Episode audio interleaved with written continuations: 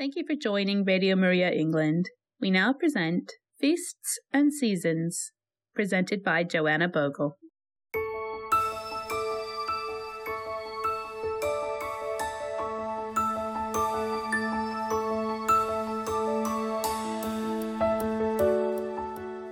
Hello, this is Auntie Joanna, Joanna Bogle, talking about feasts and seasons. And here we are in the season of Lent.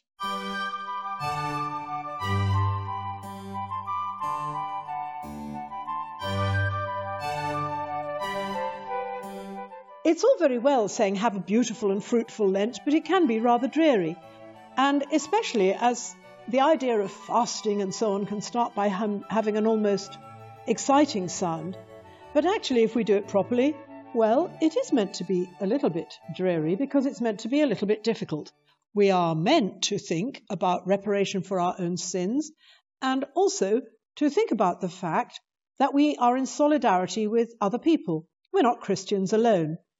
Many people fast or undergo some form of penance when they don't really want to, because they are in a situation where there isn't enough food, where they're being held in a prison, where they are living with some grave disability or illness that means they can't do half the things they would really like to do. So it's for our own good spiritually, it's to get close to God and to remember that our favourite cakes or the most fun we want to have are not the most important thing. And we do it as members of one another, members of the church. And in a real way, our fasting and prayer can help the life of the church uh, put something into the, as it were, spiritual bank. We might think this Lent of fasting and praying for some specific things. What about the Holy Father with his visit to Iraq coming up? We're thinking about that. Let's fast and pray that he is safe and that it is fruitful. It's worth thinking about the whole situation of our country with the COVID virus? What about the children?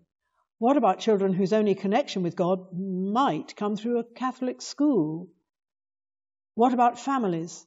And of course, for a lifting of the lockdown and better times to come. Fasting and prayer, though, can really help with difficult situations. So let's use this Lent fruitfully in solidarity with one another. It's not just about me giving up chocolate and feeling a bit smug about it. It's about me repenting for my sins and putting something into the spiritual bank, as it were, of the church, and, yes, doing something a bit extra. This is, I think, what makes Lent more, well, is fun the word, but more interesting. What about things we only really do at this time of year, like Stations of the Cross? This year, with many churches being closed, we can still do it walking around ourselves. A little booklet will tell you all the 14 stations. But you can go into any church that is open and do the stations. Certainly for children, this can be quite an awakening thing, walking from one to another, praying at each one. Jesus arraigned before Pilate, and Pilate washing his hands. All that long trudge with the cross, falling three times.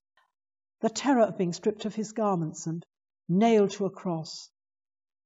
There are things that children find quite interesting to do. The ritual of this, kneeling, standing, kneeling for longer at the 12th station where Jesus dies on the cross. Teaching about the stations of the cross can be an enriching thing to do in Lent. And, yes, a bit more than just giving up chocolate. It's adding something to the spiritual treasures of the church and to us enriching our lives, helping us to understand what Christ really did for us. Listening to some glorious music, a Passion, St. Matthew Passion or whatever, Bach, can be a wonderful experience in Lent. A feast for the mind and the heart, precisely when we're not uh, feasting with our tummies. Perhaps to listen to some glorious music easily available now on the internet and so on could be something we do this Lent. But I'm thinking about numbers. I'm thinking about what we think we know about Lent and often don't know. If you ask somebody how long is Lent, and they do happen to know, they will probably tell you accurately that it's 40 days long. And that is true. And the number 40 is full, oh, full of scriptural connotations. The Israelites wandered for 40 years in the desert, and Christ, not coincidentally, spent 40 days in the desert communing with his Father before beginning his public ministry. So the whole idea of 40 is very important. But if you check on the calendar, you'll find that Lent seems longer than 40 days. That is because the Sundays don't count. Every Sunday is the day of the resurrection, the Lord's Day, and so, strictly speaking, can never be part of Lent, which is a solemn time of penitence. So there's a discussion. Can we lift our Lenten penances during Sunday? Interesting point, and people are allowed to make up their own mind about that. Some families say, no, we go right through all the way, uh, Sundays included, and, and some take a Sunday off. Mid Lent Sunday, the traditional name is Laetare Sunday, from the Latin word for to rejoice, giving us the pretty girl's name, for example, Letitia. Lift up your hearts and rejoice, the church urges us on that day. And look at the opening prayer for the Mass Rejoice, Jerusalem. And it talks about Jerusalem as a mother feeding her children from breast. That is partly why we honour it in Britain as Mothering Sunday. Well, more on that nearer the time, but it's connected too with motherhood, which we see all around us in the springtime. Birds laying eggs and the eggs breaking with the little chicks coming out. Rabbits, baby bunnies being born, new life everywhere, and motherhood. Mid Lent Sunday is certainly a time for taking a break. Laetare Sunday, one old name is Let Up Sunday, a nice corruption of Laetare. What about the other numbers that we know about? Often people are asked to pray a novena from the Latin number nine.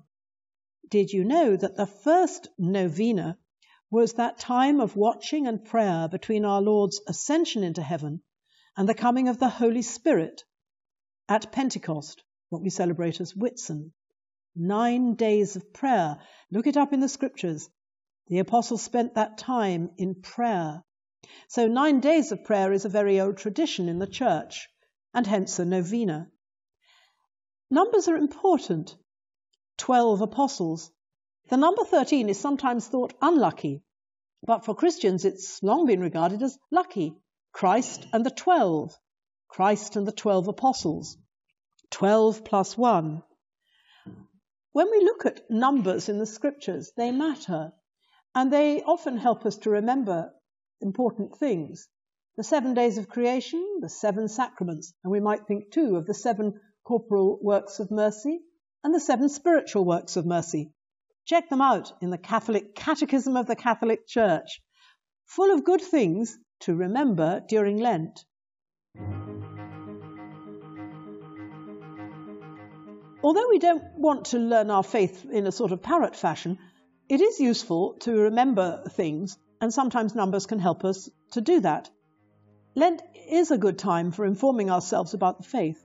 If we don't know what the spiritual and corporal works of mercy are, now's a good time to find out.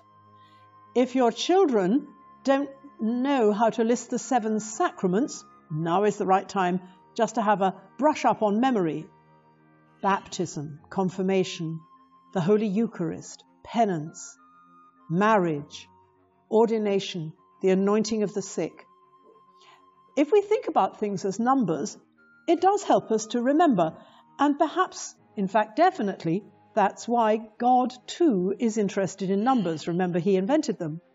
So, what about the Ten Commandments? Oh, I know them. Sure about that? Again, Lent is a time for remembering, looking things up, perhaps jotting them down. It doesn't have to be done in a very formal way, Sometimes the best family quizzes happen almost accidentally at the end of a meal or something, and don't be embarrassed about looking things up. The Catechism of the Catholic Church is a readable and most useful document. I got a paperback edition a long while ago, and it's dog eared and much used.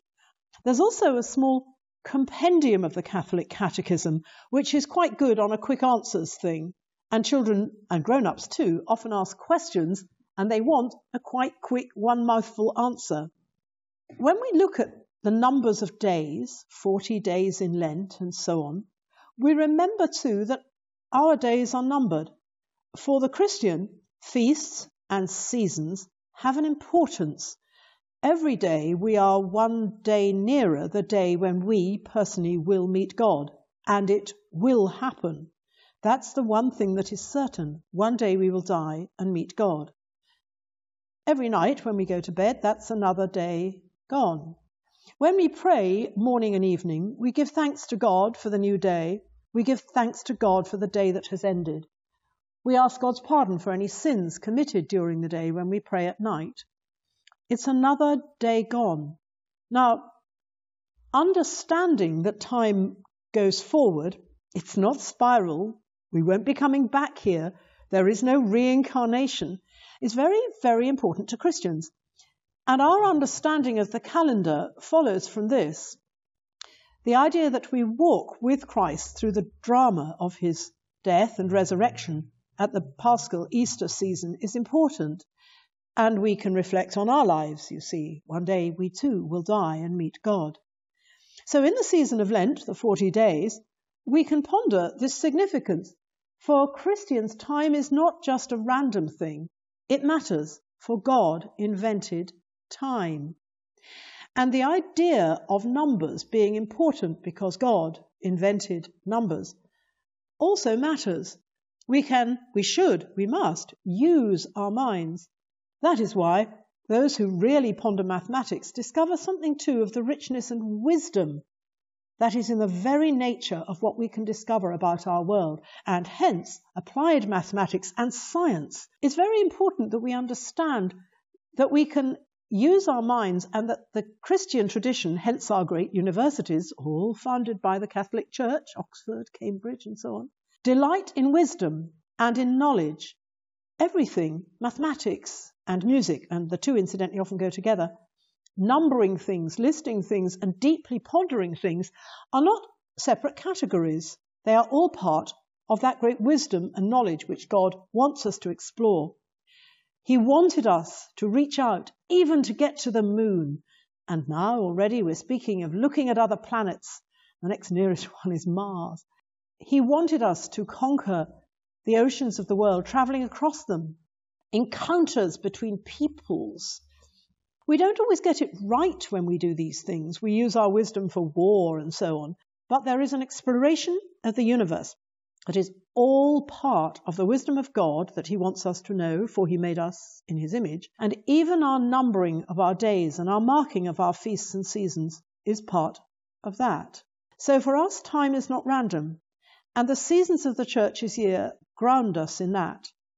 Lent, Holy Week, Easter, the Ascension, Pentecost, and then the season of the church running all the way through our summer here in the Northern Hemisphere, right the way through to harvest time and harvest thanksgiving and the summer's ending, and we pray for the dead in November. And the whole calendar begins again with Sunday, first Sunday of Advent, Advent, the coming of the Lord, and so to Christmas, and round once again to the great drama of Christ that we're going to mark this Lent, this Easter.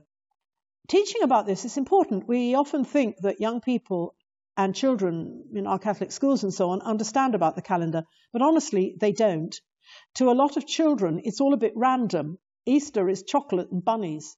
Pancake Day was, well, Pancake Day. We need to show how it fits together. Yet pancakes just the day before Ash Wednesday, because we feasted before we were due to fast.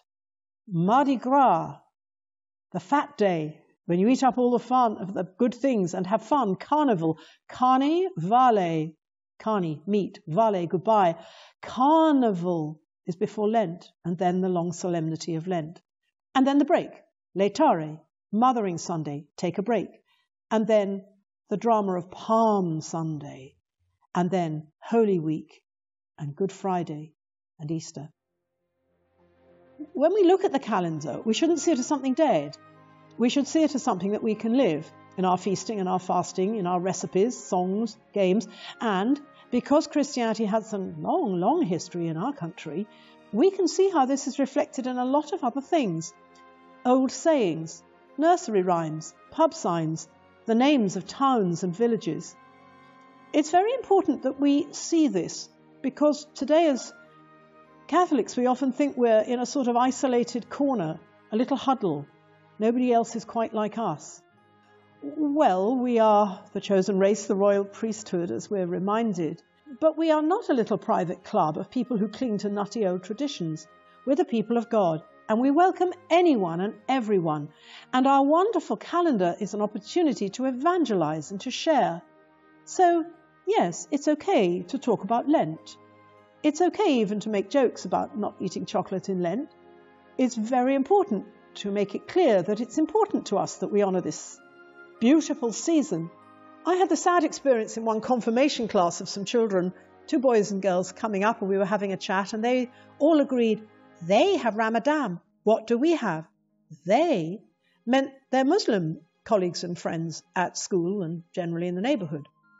But I said, but we have Lent, and Christians were observing Lent long before Muhammad created his new band of followers and followed him. And we are much older. And they didn't know that. You see, we need to talk about our Christian traditions and our calendar. Oh, and we will find that there are bonds of unity with people of other faiths. Actually, a devout Muslim will be quite impressed to know that a Christian is observing Lent. It will give him a renewed respect for us. Many people who are Muslim don't see much Christianity very evident in Britain, and they often think we are totally godless. Come on, it's up to Catholics to show that is not right and to evangelize, and in the providence of God, to forge new bonds of friendship which might, in the end, help people to come to the fullness of knowledge of Jesus Christ, true God, true man, and what it really means to follow Him. These are solemn thoughts for Lent, but Lent is a solemn time. But we are allowed to look ahead.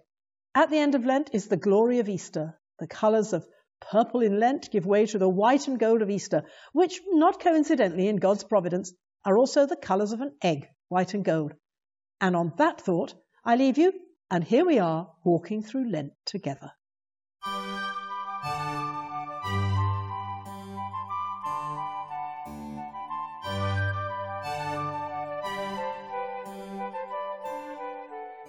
You're listening to Auntie Joanna Joanna Bogle on Feasts and Seasons. Send us any of your stories. Tell us how you celebrate the feasts and seasons of the church's year. Any family traditions? What do you do, make, eat, and sing for the different feasts of the year? What will you be doing for the feasts that are coming up? Send us your stories at info at radiomariaengland.uk.